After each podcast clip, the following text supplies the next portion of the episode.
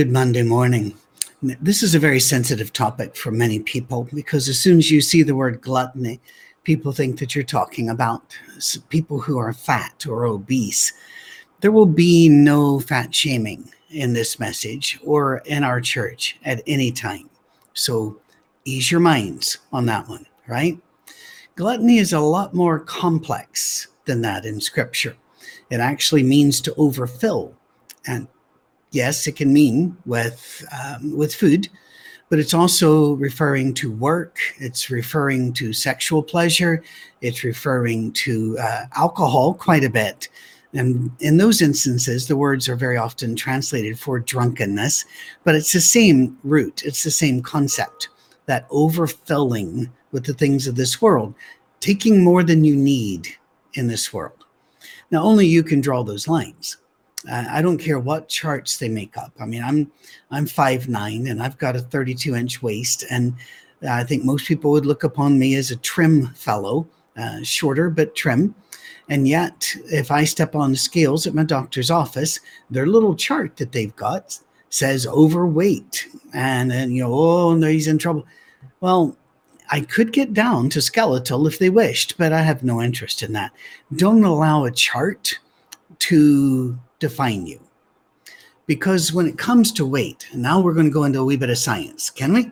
Bariatrics is the study of weight, and it, it has many different aspects to it. You, you go everywhere from uh, treating anorexia and bulimia all the way to uh, morbid obesity.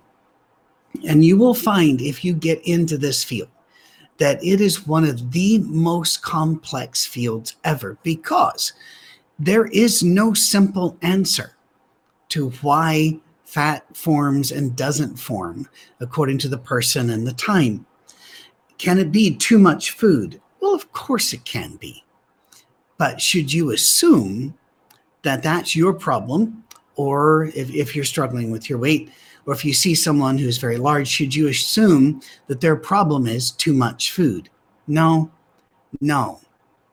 You cannot assume that they are being gluttons. There are too many other factors at play, some of which will seem to you to be nonsensical or mythical or just an excuse if you're somebody who's never had to fight a weight issue. Uh, but the fact is, it's it's even more complex than I'm going to tell you now. One is that food is very very much available now, but we were designed by God to survive in times where food was not available and we've not adjusted our behavior, that certainly comes into play. And then there are the commercials that tell us that this is the meal that you can buy from this restaurant or that restaurant. And this meal will feed your whole family. And it's only so many dollars. Well, are you aware that we didn't eat like we eat now before before media, commercials, and constant pressure.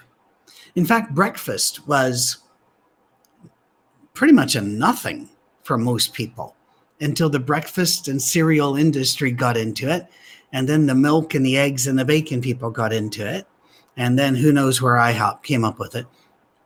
But before then, people might grab a little bit of leftover food out of the fridge if there was a fridge, or they may grab a couple of apples, or they might eat some corn. Um, in many places in the world today, breakfast every day is a little bit of rice and milk, or a little bit of um, uh, ground up chickpea. It's and I've, you know, people say it's the most important meal of the day. No, that that all came from an ad program many decades ago. So, but we get convinced we must have this amount of food. That does play into it, but there it's worse than this. Because fat is cheap and because they want to sell food but not have they want they want to maximize profits. Sugar is poured into everything. Uh, my wife went on a fast from sugar uh, as a religious thing uh, a couple of years ago. And her frustration became palpable. You could buy a can of green beans and there's sugar in it. We don't buy bologna but if you buy bologna have a look a lot of sugar in it a lot of sugar in processed meats, in some deli meats, Uh, you will find sugar in everything, things that you never thought would everything from your spaghetti sauce to your cat chip to whatever. Sugar. Why? Cheap. Uh, and the government also pays the farmers to raise it. Uh, and it keeps the prices artificially high. And so we can use all that, you know, it's it's all part of the program. You don't have to you don't have to sort it all out. And the world's not against you. Just be aware that if you look at the dollar menu, you're going to see things which are cheap because they are stuffed full of fat and they've got sugar added to bulk them up. That's cheap. And therefore, that's why it's on the dollar menu. And yes, there are food deserts. There are people who live in places where getting fresh fruit and veg is just brutally difficult. So, one of the reasons why we love Elaine and Chris Whitney and their um, their charitable organization called One Generation Away, known locally as One Gen Away, because they they supply poor people with fresh fruit, fresh vegetables, semi trucks full, good stuff, nothing old, nothing bad. A millionaire would be happy to have that food on his plate or her plate, and that's the kind of food they give, and it's just it's wonderful. But for many people, they don't have a One Gen Away around them. And therefore they get what they get. And it's cheap. And they're poor.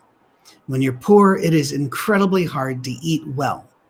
And so what do you eat? You eat the cheap stuff. That's fats and starches. That has an effect. Does that mean that they're gluttons? No no no. They're kind of just trapped in a lifestyle that they don't have that much power to change and i've had people say oh they can exercise if you've been in that situation, you know that, well, let's just go take a walk. All of your joints are feeling every pain. It's just, it's not simple. And we should not treat it as if it were. And neither should we shame people who are differently shaped because we don't know the reasons. There are viruses and bacteria involved, a biodome in people that can cause obesity. And we can't identify which one is doing what but we know they're in, involved. Plastics and the off gassing of plastics also plays a part. And I don't care if you believe it or not, it does. How do you control that? Well, the, the quick answer is you don't. The off gassing of plastics is also the most likely culprit for a worldwide drop in fertility in men. Uh, we don't know about in women. We know women's fertility is struggling right now but the causes seem to be more complex there than in the men. But the off gassing of some of these things, these chemicals in our environment, has caused it to be much more difficult for men to be fertile for a long period of time or to produce as much sperm as they used to. And the fall is really increasing. That could be a part of our evolutionary journey on the earth that we are ch- changing shape and changing into something else. I'm sure that Neanderthal was not really sure what happened when he saw the first modern, you know, Homo habilis or something more modern than him coming across the ridge. We don't know. And so again, ignorance is a is is is not a sin here because it is just a mystery to us. There are more. Um, there, of course, there's work and a lot of times your work requires you to sit. That's not what you were designed for. But sitting has consequences. Everything has consequences. Your lifestyle, of course. So we're not going to ever fat shame. We're Christians. We don't do that.